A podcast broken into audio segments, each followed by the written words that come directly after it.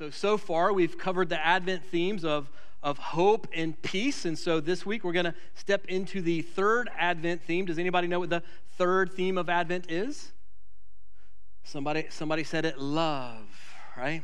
Ah, love. We love to talk about love in our culture, don't we? We make movies about love. We sing songs about love. We write poems about love. Some of y'all watch really cheesy Hallmark Christmas movies about love, and I'm praying for those of you who do that. Like, we just kind of love love in our culture. Uh, about a month and a half ago, I went on a, on a mission trip with a small group of new lifers to Central Asia. And uh, so we were over there, we're in a large city, and we we're working with a missionary, t- an American missionary team and so we were going to drive from the big city to a city that was like three hours away, a smaller city, with just a handful of believers to kind of scope out the city, uh, do some prayer walking, pray over the city. And uh, so it was, it was me, three other new lifers in this van, uh, the team leader, missionary dude from uh, Cali, he's driving the van, and one of his teammates, which is like this college age girl, is with us. So it's like the six of us in a van. We got this three hour drive, driving to another city, and the college age girl uh, in the middle of the drive or in the beginning of the drive says, Hey, I, I, love, I love Taylor Swift. And she said, Taylor Swift just dropped a new album like yesterday. Would you mind if we listen to the album? So I'm trying to be polite, and I'm like, yeah, that's, I mean, that's cool. We can listen to a little uh, Taylor Swift. And so for the for, for the next three hours, I experienced what can only be described as intense suffering. Right? I mean, if you see a little blood leakage from my my ear, that that's a residue from uh, from that trip. Listening three hours to Taylor Swift's uh, new. Uh, listen, it was it was terrible, y'all. It, there was there was maybe one song on that album that I was like, man, I can see how somebody that doesn't have great musical taste might like that, you know, but so let me just say to all the T Swift fans out there, come find me after the service. Let me introduce you to some real music. I'll introduce you to 90s music, the last great era of uh, music, spoken like a true Gen Xer. Um, but listen, for this, for this college girl who is over there, she could say in one breath, I love Taylor Swift, and the very next breath, she could say, I love Jesus. Now, did she mean the same thing? Well, of course not, right? She's giving two and a half years of her life, right? In an unreached area to expand the kingdom of Jesus. She just had bad musical taste. So when she says, I love Taylor Swift and I love Jesus, clearly she did not mean the same exact thing, right? Love has almost become kind of a junk drawer word that can mean almost anything in our society, in our culture. In fact, it would not be unusual if you and I were to have a even just a 30 second conversation out by the coffee bar before the service, after the service. It would not be unusual for you in the span of 30 seconds to hear me say both, both these statements I love bacon and I love Cheryl, right? That would not be uncommon for you to hear me say both of those things in a very short amount of time. Now, I want you to understand something. Both of those things are absolutely true. Like, I love me some bacon. All right? Now, listen, I don't know if y'all knew this or not, but you, you can take bacon and put it on almost anything and it makes it better. Did you know that?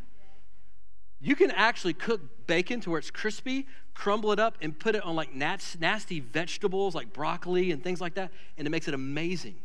It's like this miracle thing from heaven. I love, I, I, I love, I love bacon. I truly do.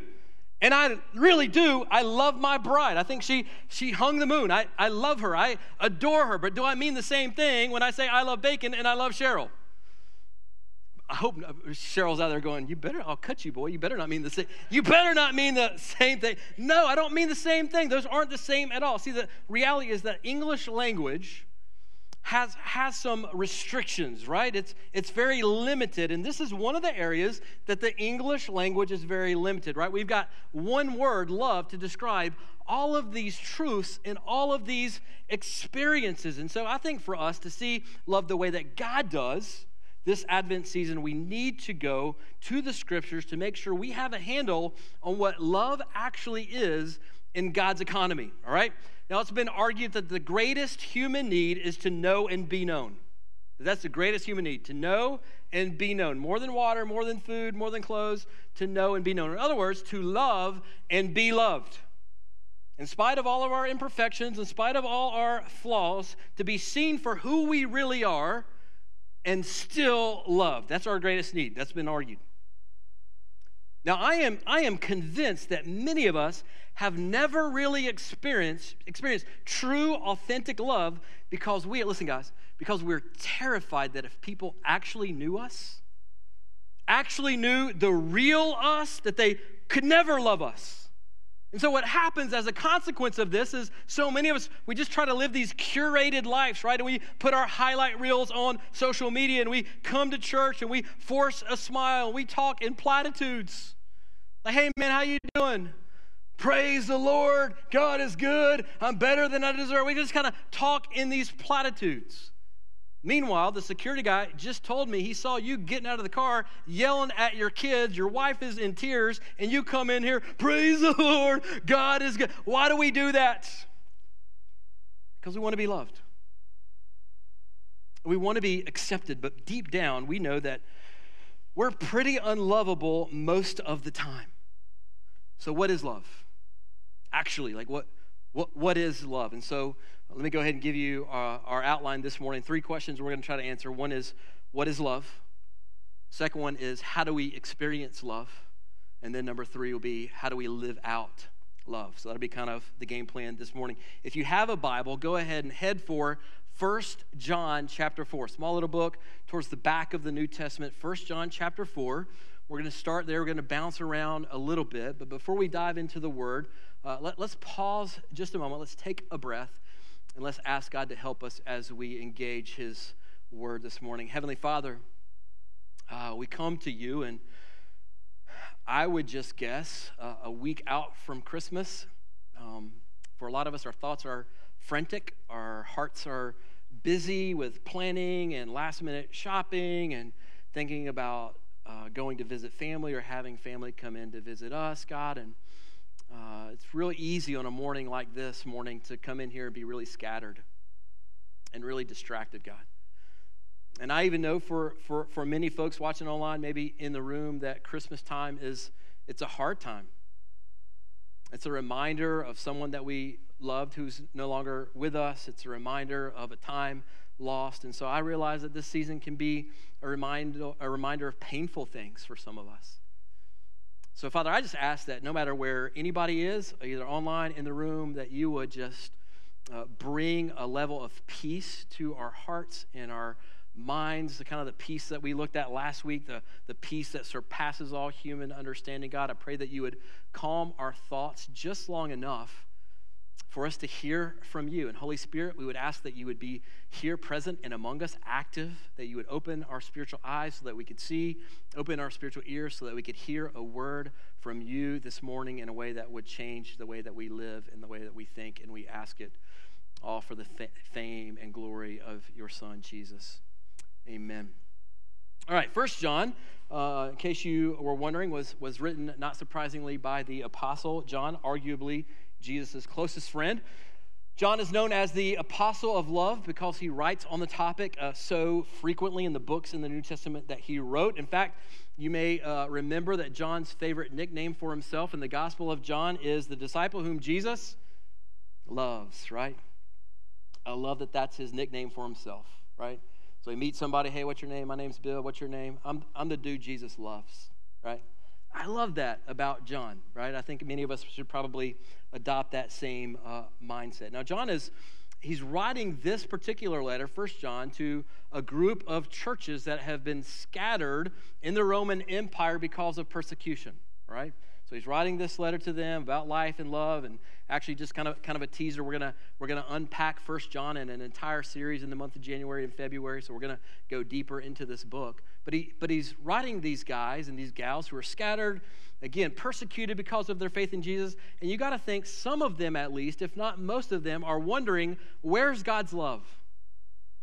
Right? Like, we're, like we're following Jesus, like we responded to the gospel, like uh, we, we have this dynamic relationship with our Creator through Jesus Christ now, but then all of a sudden now we've lost our jobs and our families have kicked us out of the house and now we're kind of living in poverty. Like, where is God's love? Is this really what we signed up? Does God see me in my pain right now? They may have been wondering some of the very same questions that we're attempting to answer together uh, this morning. So, with that backdrop, let's dive in. 1 John 4. starting in verse 7. John writes this Beloved, let me pause just for a moment right there. I love that he starts this section by rooting their identity right? He starts the section by not, not with commands, not with a to do list. He starts the section of the letter by rooting their identity. John wants them to know that their primary identity is not being Jew or not being a Greek. It's not their ethnicity. It's not their profession. It's not even their political persuasion. Their primary identity as followers of Christ is beloved. He wants them to know you are loved by God, follower of Christ. You're loved by God. You're chosen by God. As the word says, before the foundation of the world, He loved you and chose you. See, before they could get anything else right, they had to get this right. And I think that's true for us this morning as well. We've got to get our identity right before anything else is going to make sense. So he writes to them, he says, Beloved, in other words, remember who you are. I know you're suffering. I know it's hard. Remember who you are. Beloved, let us love one another. For love is from God, and whoever loves has been born of God and knows God. Anyone who does not love does not know God because, and I want you to underline this phrase, God is love. We'll come back to that in a minute. In this, the love of God was made manifest among us that God sent his only Son into the world so that we might live through him. And this is love, not that we loved God, but that he loved us and sent his son to be the propitiation. That's just a big biblical theological word that means Jesus taking what we deserve. So we've talked about this in the past. We call it the great exchange that on the cross, Jesus took all of our sin, all of our shame, all of our unrighteousness, and instead of us having all of that junk, he takes it away from us and he gives us his perfect sinless life. His righteousness becomes ours. It's the great exchange or the propitiation of our sins. Verse 11, beloved, there that word is again. Again, he's reminding us remember who you are. Don't forget who you are. You're loved. You're chosen. You belong to God. Beloved, if God so loved us, we also ought to love one another. No one has ever seen God. If we love one another, God abides in us, and his love is perfected in us. By this we know that we abide in him and he in us because he has given us his Spirit, referencing the Holy Spirit, of course. And we have seen and we testify that the Father has sent his Son to be the Savior of the world. And so John is like, hey, look, I know some people are going to read this letter later on, probably after I've died. I just want you to know I, I was an eyewitness to the life, death, and resurrection of Jesus.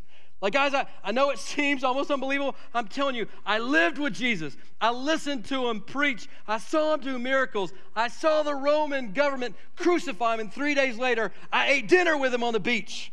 I'm telling you, this is real. I'm an eyewitness of these things. This is not a fairy tale. And he goes on, he says, And we have seen, we testify that the Father has sent his Son to be the Savior of the world. Whoever, whoever confesses that Jesus is the Son of God, God abides in him and he in God. So, we have come to know and to believe the love that God has for us. Now, here's this phrase again, underline it again. God is love, and whoever abides in love abides in God, and God abides in him. Now, here's the thrust of what the Apostle John is saying. This is our first take home truth on the screens for you this morning. Number one, God is love. God is love. In fact, I want you to say that with me on the count of three. One, two, three. God is love. This time, say it like you mean it. God is love. Do you believe that this morning? God is love. He doesn't just have love, He doesn't just possess love, He doesn't just give love. Like God is love. John is saying He is the very source of love, He's the essence of love in God Himself. Now, this is a very important distinction in our culture today, right? Because every other world religion basically basically teaches some form of moralism. So, pretty much every worldview out there, every religion out there basically teaches hey, listen, you have to obey God, you have to uh, follow all the rules. You got to keep the checklist and you got to pray five times a day and you got to take this pilgrimage and you got to say these many Hail Marys and you got to do all these different things. And then maybe, maybe if you work hard enough and you get enough of those things checked off of your list, maybe on that final day when you see God, He'll accept you and He'll love you. That's the message of every world religion out there except for Christianity. Because Christianity says, listen, you can't follow all the rules. It doesn't matter how hard you try, like, you can't be good enough to climb the mountain and get to God. So, because God is love, when you couldn't get to Him, He came off the mountain to rescue you when you had no way to get to Him. Now, why did He do that, according to John? Because He is love. Like, that is, that is who He is. His character compels Him to love us. He can't help but love. Now, I want you to, I want you to listen to me this morning, friend, because some of you need to hear this very clearly and you need to internalize this this morning. Listen, God, look at me. God is crazy about you, friend.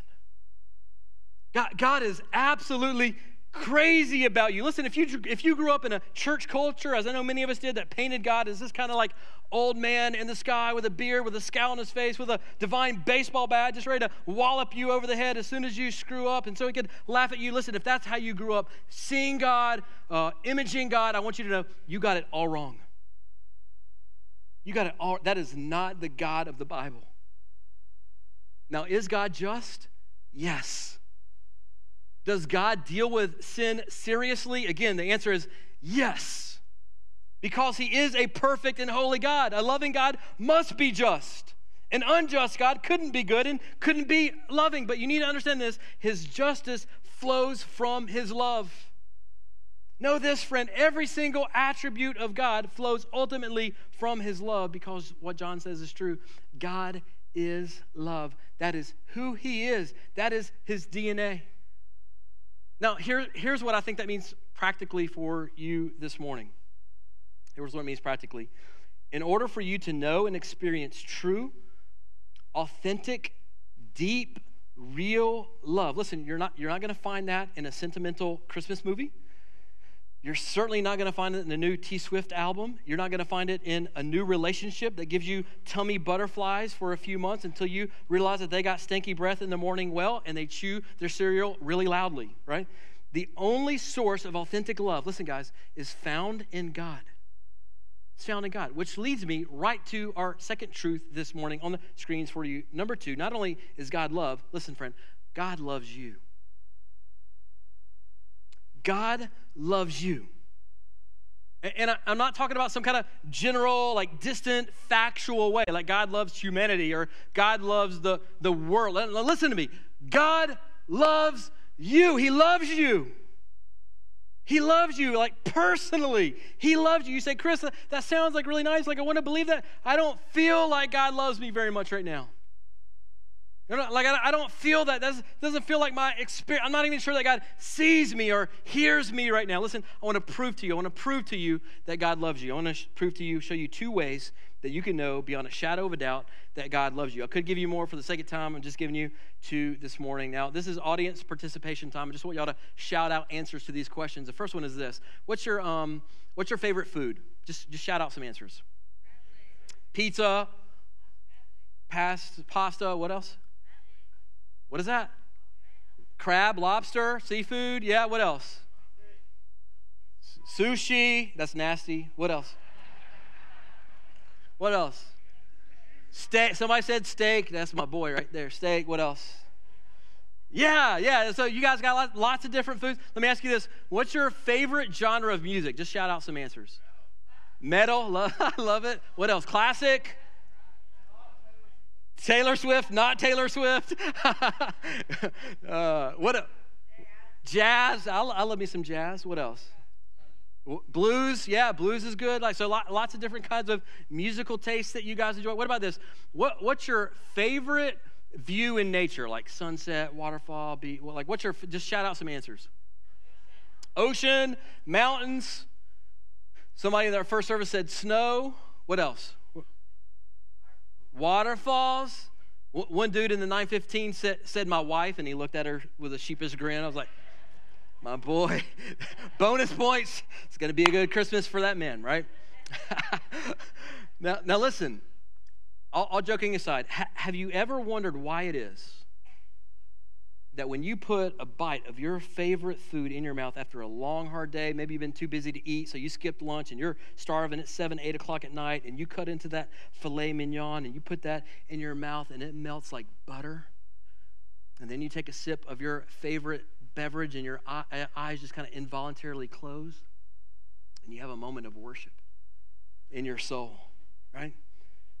Have you ever wondered why God gave us so many flavors, textures, aromas to savor with these tongues that have these magical little things on them called taste buds so that we can taste all of these things that then release dopamine into our brains so that we get a warm, fuzzy feeling? Like, why doesn't all food taste like cardboard? How come our eyes, unlike many of the, the mammals, how come our eyes are capable of seeing colors? Why is the ocean blue and the grass green and daisies bright yellow in the summer, rainbows multicolored? Why is it that when you hear a stunning piece of music, your soul just sings inside of you? Why is it that when you see a waterfall cascading over a lush green mountain or watch a sunset over the sea, your heart just begins to burst with gratitude? Listen, friend, our world could be in grayscale, food could be tasteless nutrition, and yet it is not. And that is on purpose. That's what Bible scholars call the general revelation of God's love the general revelation of God's love through, through His creation. It's a technical uh, way of saying that all of nature is screaming to us, I love you. I love you. And I want you to delight. I want you to delight in my creation so that your heart begins to worship the creator of those things that you're finding delight in. See, our worship was never designed to end with the created thing that brings us delight, but ultimately, those things were supposed to point us to the creator of those gifts, to the giver of those good gifts. That's the general revelation of God's love. That's one way I know God loves you. It's been said that there's no man more miserable than the, the atheist uh, watching a sunset at the sea because as he basks in the beauty and the glory of that sunset, as his heart fills with gratitude, suddenly he realizes that he has no one to be thankful for. And two, friend, that is a hollow existence. Church, don't you see it? Can't you see it? Can't you see it? Like every sunrise, every time a bird sings in early spring, every, every waterfall, every bite of exquisite food, every time you hear the laugh of a child, every time you see the flirty glance of your spouse, all whispers from the Creator, I, I love you. I love you. I love you. So, general revelation of God's love that's proof to us there is a good God and that He does love us. Here's the second way I'd prove to you that God loves you. Scholars call this the special revelation of God's love. So you got general revelation of God's love. You also have special revelation of God's love. That's what John just gave us in 1 John 4. Let's go back to it real quick. Verse 9, he says this In this, the love of God was made manifest or made visible. In other words, this is how we know, this is how God has painted a picture of how much He loves us. In this, the love of God was made manifest among us that God sent His only Son into the world so that we might live through Him. John is saying that, listen, the way God showed us he loves us is by coming to us. Listen, God, God didn't just like send us a postcard from heaven that says, I love you. God, God didn't just like shout from the clouds, Hey, I love you. He came to us, He came into our existence and sat in our suffering with us. And Jesus lived the perfect life that you and I should have lived, but we couldn't because we're sinners. And he died the death that everybody in this room watching online, me included, deserved to die. But he rose again three days later, and he now offers us abundant life and all who would believe and call on his name. Man, how many of you know there's a difference between merely existing and being fully alive? There's a difference between merely existing and being fully alive. And I wonder how many people, under the sound of my voice this morning online in the room, are just existing. And like, how many of you are just existing. You just wake up and you grind at school and you grind at your job and you kind of do everything that you do just in order to wake up and do it again and again, week after week, month after month, decade after decade until you die. All the while, God is offering you to be fully alive in Him. Listen, friend, He loves you. Jesus coming into our world is proof of that. He gave his life to give you life. I think the best definition I've come across of what love is is from uh, St. Thomas Aquinas. I'll put it on the screens for you. Uh, Aquinas writes this Love is to will the good of the other. Isn't that good? Love is to will the good of the other. And I, I would just add, at great cost to ourselves. So, love is to will the good of the other at great cost to ourselves. Is there a more profound picture of love than God humbling himself? The king, the king of the universe, born into the, the filth of an animal stable to an unwed teenage mom in shame, becoming a, a refugee as an infant because of a tyrannical king living an ordinary life and dying a criminal's death to set you and I free. And if you want proof that God loves you, look no further than the manger, the cross, and the empty tomb. Let me say it again. Friend, God loves you. God loves you. And hear me say this God doesn't love like some, some future cleaned up version of you. He loves the you that's sitting right here, right now, in all of your mess, and all of your darkness, and all of your screw ups, and all that. He sees you and He loves you. See, a lot of us have it kind of messed up. We feel like, man, we got we got to get cleaned up before we come to God. Let me deal with this addiction. Let me deal with this relationship that I know is not honoring to God. Let me, let me deal with all these things over here. And once I get my life cleaned up, then, then I'll come to God. Man, we got the formula backwards. Right? God, it's, it's, it's been said that God cleans his fish after he catches them, not before. See, we come to him broken and sinful and messed up, and then he begins to reshape us and restore our lives. He makes us, what Paul says, calls new creations. New creations in Christ. Friend, God loves you. God is love, and he loves you. Not the world in general, not just some kind of obscure theological term for love. He loves you personally. I think one of the most beautiful pictures of his love is found in maybe the most uh, famous parable Jesus ever told in Luke 15. Let's just uh, read it really quickly and then we'll, we'll move on. But Luke 15, Jesus is telling this parable to, to really emphasize what the Father's love for us is like. And he said, This is Jesus speaking, there was a man, this man in this story represents God the Father, there was a man who had two sons, and the younger of them said to his father, Father, give me uh, the share of property that is coming to me. So, a lot of Bible scholars will say that in this day and time, this was the equivalent of him saying to his father, I wish you were dead. Like, I just want your stuff. I don't, I don't care about uh, I like having a relationship with you. Like, I just want your stuff. I wish, I wish, you, would, wish you would just go ahead and, and, and die. And so the father divided his property between them. Not many days later, the younger son gathered all he had and took a journey into a far country. And there he squandered all the property in reckless living. And again, Bible scholars will speculate that gambling and substance abuse and uh, prostitutes and just anything that you can imagine. He spending his father's uh, money on that. Verse 14, and when he had spent everything, a severe famine arose in the country, and he began to be in need. So our boy is now hungry. So he went and hired himself out to one of the citizens of that country who sent him into the fields to feed pigs. Listen, we got the son of a king, of a wealthy man who's now tending to pigs in a field. And he was longing to be fed with the pods that the pigs ate, and no one gave him anything. He's so hungry, he looks at the pig slop and he's like, Man, I just wish I could have some of that. They wouldn't give him even the pig slop. Verse 17, but when he came to himself, he said, How many of my father's hired servants have more than enough bread, but I perish here with hunger? Verse 18, I will arise and go to my father, and I will say to him. So he begins to craft in his mind the speech that he's going to give to his father when he goes back home, right? I'll say to my father, Father, I have sinned against heaven and before you. I'm no longer worthy to be called your son. Treat me as one of your hired servants. So he has his speech all mapped out. Okay, this is what I'm going to say this to my dad, then I'm going to say this to my dad, this to my dad. Maybe he'll maybe he'll forgive me. Verse 20, and he arose and came to his father. But while he was still a long way off, his father saw him. I want to stop right there and say to some of you, I think you need to hear that. Your father sees you. You may not feel seen right now. You may not feel loved right now. But even if you're a far way off, your father sees you. So his father sees him long way off and says he felt compassion.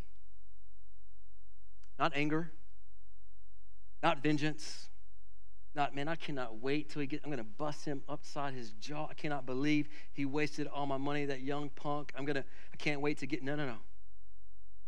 Says he felt compassion for his son. And then watch this. And then he ran. He didn't walk, he didn't stroll, he ran, which in this day would have been completely undignified, right? Because they all had these super long robes on, so you would have had to hike your, your robe up above your knees, which was, you couldn't do that in that culture. So it would have been looking super goofy, sprinting down the road, showing his thighs, just running after him. He didn't care. That was his son. He felt compassion. He ran. And what did he do as soon as he got there? He embraced him and kissed him. And the son, he's prepared the speech, right? He's like, okay, point one, point two, point three. So the son said to him, Father, I have sinned against heaven before you. I'm no longer worthy to be called your son. That, verse 22, the father ignores his speech entirely. He's like, shut up. The father said to his servants, Bring quickly the best robe and put it on him and bring a, put a ring on his hand and shoes on his feet. Bring the fattened calf and kill it, and let us eat and celebrate. For this my son was dead and is alive again. He was lost and now he's found, and they begin to celebrate. That is a picture of God's love for you, friend. Now, some of you this morning, man, you're in a distant land right now.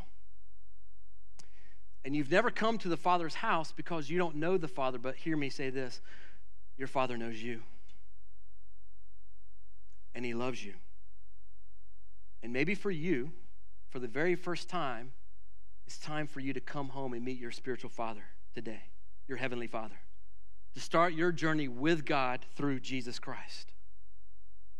For others of you, if I were guessing, you're also in a distant land today, but for other reasons, you're in a distant land today and you know better.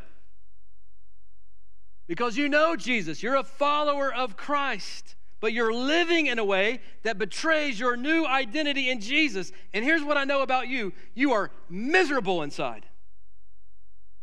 You are absolutely miserable. You can't, listen to me, you can't even enjoy your sin because you have the Holy Spirit inside of you, just like gnawing away at your heart, wooing you back to the Father's house. So some of you are in a far distant land because you've never come to the Father's house. There's others of you who have left the Father's house and you're living in a way that's contrary to your new identity in Jesus. And it's time for both of you to come home to the Father's house today. There's a movie that came out, uh, just kind of a, a, silly movie, just a few years ago. And spoiler alert, listen, if it's been over two years, you've had your chance. So I'm just going to, too bad. Um, but there's a movie that came out a few years ago called uh, The Quiet Place. Anybody, you know, I watched that, The Quiet Place. Kind of interesting story. And so, like, basically, the premise of the story is that these uh, alien, demonic looking things like invade the world and they wipe out like 98% of the world's population. But there's something really unique about these particular alien demon things is, is they're blind. They can't see. And so the way that they find their victims is actually through, through hearing. And so the only humans that are alive on planet Earth have figured out how to live uh, quietly, like without making any noise. So they got, they, you know, they got sign language to communicate with each other. They got all these pathways through the woods and like all these areas painted in their house where they know they can step and it's not going to make a noise. So they're living in this really quiet way. But there's this really heartbreaking scene early in the movie where the older sister, there's several kids, the older sister, maybe 12, 13 years old, finds a, a toy uh, airplane and gives it to her little brother. He's like three years old. She's just trying to be sweet. They're walking through the woods, the family's walking through the woods back home, and the little boy pulls that airplane that his older sister gave him out, and he presses a button and it starts making all kinds of noise. So you see them, all their jaws drop, and they turn around, and the dad starts sprinting towards the son, hoping to get to him before these demonic alien creatures do. And sadly, boom, they get the son, they take him, they kill him. The family's devastated. So throughout the rest of the movie, there's this there's tension, right, between the 12-year-old, 13-year-old daughter and the father, and she's really guilt, just racked by guilt. The man thinks it's her fault that her little brother died, and so she even begins to question her father's love for her. Like, man, how could he, how could my dad love me? Like, it's my fault. I knew better. I'm the oldest child, and I'm the one that gave him this toy that had batteries in it, and now he's gone. So there's this tension, and she begins to question the father's love for her. And then there's this incredible scene towards the end of the movie, and all these demon alien creatures are like coming in on the family. And so the kids are in this pickup truck, and there's this moment where the father is standing outside the pickup truck, and he locks eyes with his 12, 13 year old daughter right before he gives his life to save them. And he looks at her, and he says, I, I love you. I have always loved you. You see tears well up in her eyes, and then he screams to give himself up to these creatures to allow his kids to escape. And I just, as I was watching this, I thought Cheryl was probably like cutting onions in the kitchen because I got a little misty eyed as I'm watching this thing, man. Like, man, this is such a beautiful picture of the gospel. I would just encourage you guys in the music you listen to and the, the books that you read and the movies you look for traces of the gospel because I'm telling you, all great stories point back to the great story. There's gospel images everywhere, all around us, especially in the arts. This is a beautiful picture of what Jesus just described in Luke 15. Like it doesn't matter what you've done. Your dad loves you. He's always going to love you, and he proved it by giving himself to save you. Now, let me show you one more thing and then we'll be done. Go to John chapter 3. If you don't have your Bible, we'll, find, we'll go to the screens. I want to look at one of the most famous verses in the entire uh, Bible. But before we do that, let me just give you a little context. You may not know this. Uh, John chapter 3 actually opens with a scene with a, a man named Nicodemus. Nicodemus. Now, if you don't know a whole lot about Nicodemus, Nicodemus was, he was somebody in that culture, right? Nicodemus would have been highly educated, extremely intelligent, super religious, had a ton of authority in that society, but he can tell there's something different about Jesus. So he kind of sleuths away, sneaks away in the middle of the night to find Jesus, have a conversation with him. He doesn't want anybody to see him asking Jesus questions, but he eventually finds Jesus one night. And he says, Jesus, listen, Jesus, I know that you're from God because nobody that's not from God could, could do the things that you do. Like, I, I see the miracles that you perform, I see the authority with which you preach. Like, I know you're from God. And Jesus then drops a truth bomb on our boy Nico, and he says, Hey, listen, Nicodemus, listen, unless you're, unless you're born again, you, you will never see the kingdom of God. And Nick, Nick in other words, he, he's saying, Nicodemus, listen, like all your religion, like, uh, like all your all your moralism, all your trying to be a good person, like understand this, Nicodemus, none of that's to get you to God. Not, none of that is to get you to God. Listen, Nicodemus, you have to experience a new birth. Now, now, Nicodemus was a literalist, like, like many of us are, and he's like, wait, wait a minute. Let me, Jesus, let me get this right. You're telling me as a, as a grown man, I've got to re-enter my mother's womb and be born again. And Jesus like, no, no, no, no. You're, you don't get it. Here, here's the deal. Let me explain this to you. There are two births. There's a physical birth, and then there's a spiritual birth. And it's only the spiritual birth that awakens us to real, authentic life and love. And then Jesus utters some of the most famous words ever uttered on the screens for you. He says this Nicodemus, for God so loved the world that he gave, he took the initiative. He came looking for us. We didn't come looking for him. He gave his only son. Now, what's our response? That whoever, whoever believes in him should not perish but have eternal life. For God did not send his Son into the world to condemn the world, but in order that the world might be saved through him. Now, listen, y'all. Love is not an emotion, contrary to what Hollywood teaches us. Love is not a feeling. Ultimately, love is a decision. And it's a decision that has been revealed most clearly in a person, and his name is Jesus Christ born in a manger, born to suffer and die for you and me to bring us love and life. Now, hear me say this, we're almost done. This kind of love, listen, demands, it requires a response. That's our third and last point. Love requires response. Now, listen, I don't care if you're a religious cat like Nicodemus, I don't care if you're an irreligious cat like the foolish rebel prodigal son. The call is the same for you this morning. Won't you come home to the Father's house? Won't you come home to your Father's house? Won't you walk in the new birth that Jesus brought that first Christmas day all those years ago? Friend, listen to me. He loves you. And he proves it every single day of your life. And that kind of love, I'm just telling you, like it requires a response, and no response is a response.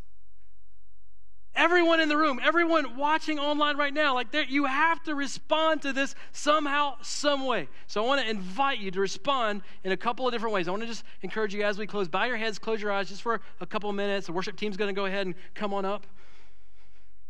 So, so t- two ways that I think that you could respond this morning in a God honoring way based on what we've looked at in His Word if the Holy Spirit is working in your heart. First of all, I would guess there's somebody, some bodies, either online in the room, maybe both. And maybe you're religious like Nicodemus, or maybe you're irreligious like the prodigal son. Doesn't really matter. But you would just have to be honest and say, yeah, man, like I don't have a relationship with my Creator through Jesus Christ. Yeah, I know the Bible. Yeah, I went to church. Yeah, I know some stuff. But I've never actually had my life flipped upside down by pledging my allegiance to King Jesus and turning my life over to Him. And if that's you, whether you're online, whether you're watching, uh, whether you're here in the room this morning, I would just ask you, like, what, what would keep you from that? Like, what, what's better in life than coming to the very source of love and life? Like, what, what could keep you away from the best thing in the entire universe? So if, if, if, that's you, if you if you know deep down that that is you, that I'm talking to you right now, this is what I would say. Just right where you are in the quietness of your own heart and mind and soul, cry out to him. Have a conversation with God. He hears you because he loves you. Call out to him in the best way that you know how and say, God, I, I can't continue to be the king of my own life. And so today I'm going to surrender the throne of my life to King Jesus. I'm going to wave the white flag of surrender. I'm going to give my life to you. God, I want to turn from my sin. That's what we call repentance. We're going to turn from my sin and turn to Jesus. I want to find life and love and hope in Him and not all these other things that promise me life and love and hope but never deliver. So, God, the best way I know how, I just, just want to surrender my life to you. Jesus, I want to be your disciple. I want to be your follower. I want your Holy Spirit to live inside of me. I want you to, to guide me, to convict me, to, to lead me the best way I know how. Just give my life to you. I'm going to follow you today. Now, the second way that you can respond, if you're here, you're watching online, and you're already a part of the family, you've already given your life to Jesus, here's your response. Make, listen, guys, you got one week. Make a commitment to share this kind of love with somebody, one person this Christmas season when Jesus, in the Gospels, when Jesus was asked what the greatest commandment was, he answered to love the Lord your God with all your heart, mind, soul, and strength. And the second one is like this love your neighbor as yourself. And I'm just telling you, the greatest way we can love our neighbors this Christmas season is to point them to the source of actual love. So, for you, whether that means finding a way creatively to share your faith story with a classmate, with a coworker, with a neighbor, with a, with a family member, just say, hey, listen, I know we're celebrating Christmas. Let me tell you, two minutes, let me tell you why Christmas is so important to me. Let me tell you how Jesus redeemed me and ransomed me. And I think He can do the same thing for you. In fact, I know He wants to do the same thing for you. So maybe you just need to build up the courage to share that love with somebody this Christmas season. Or maybe for you, all you need to do is invite somebody to the Christmas Eve service, the Christmas Eve Eve service, where they can come and they will hear about the love that God has for them in Jesus Christ. That God loved them so much that He sent Jesus into this world to die for them, to live for them. He rose again whatever it is, make a commitment. You got a week.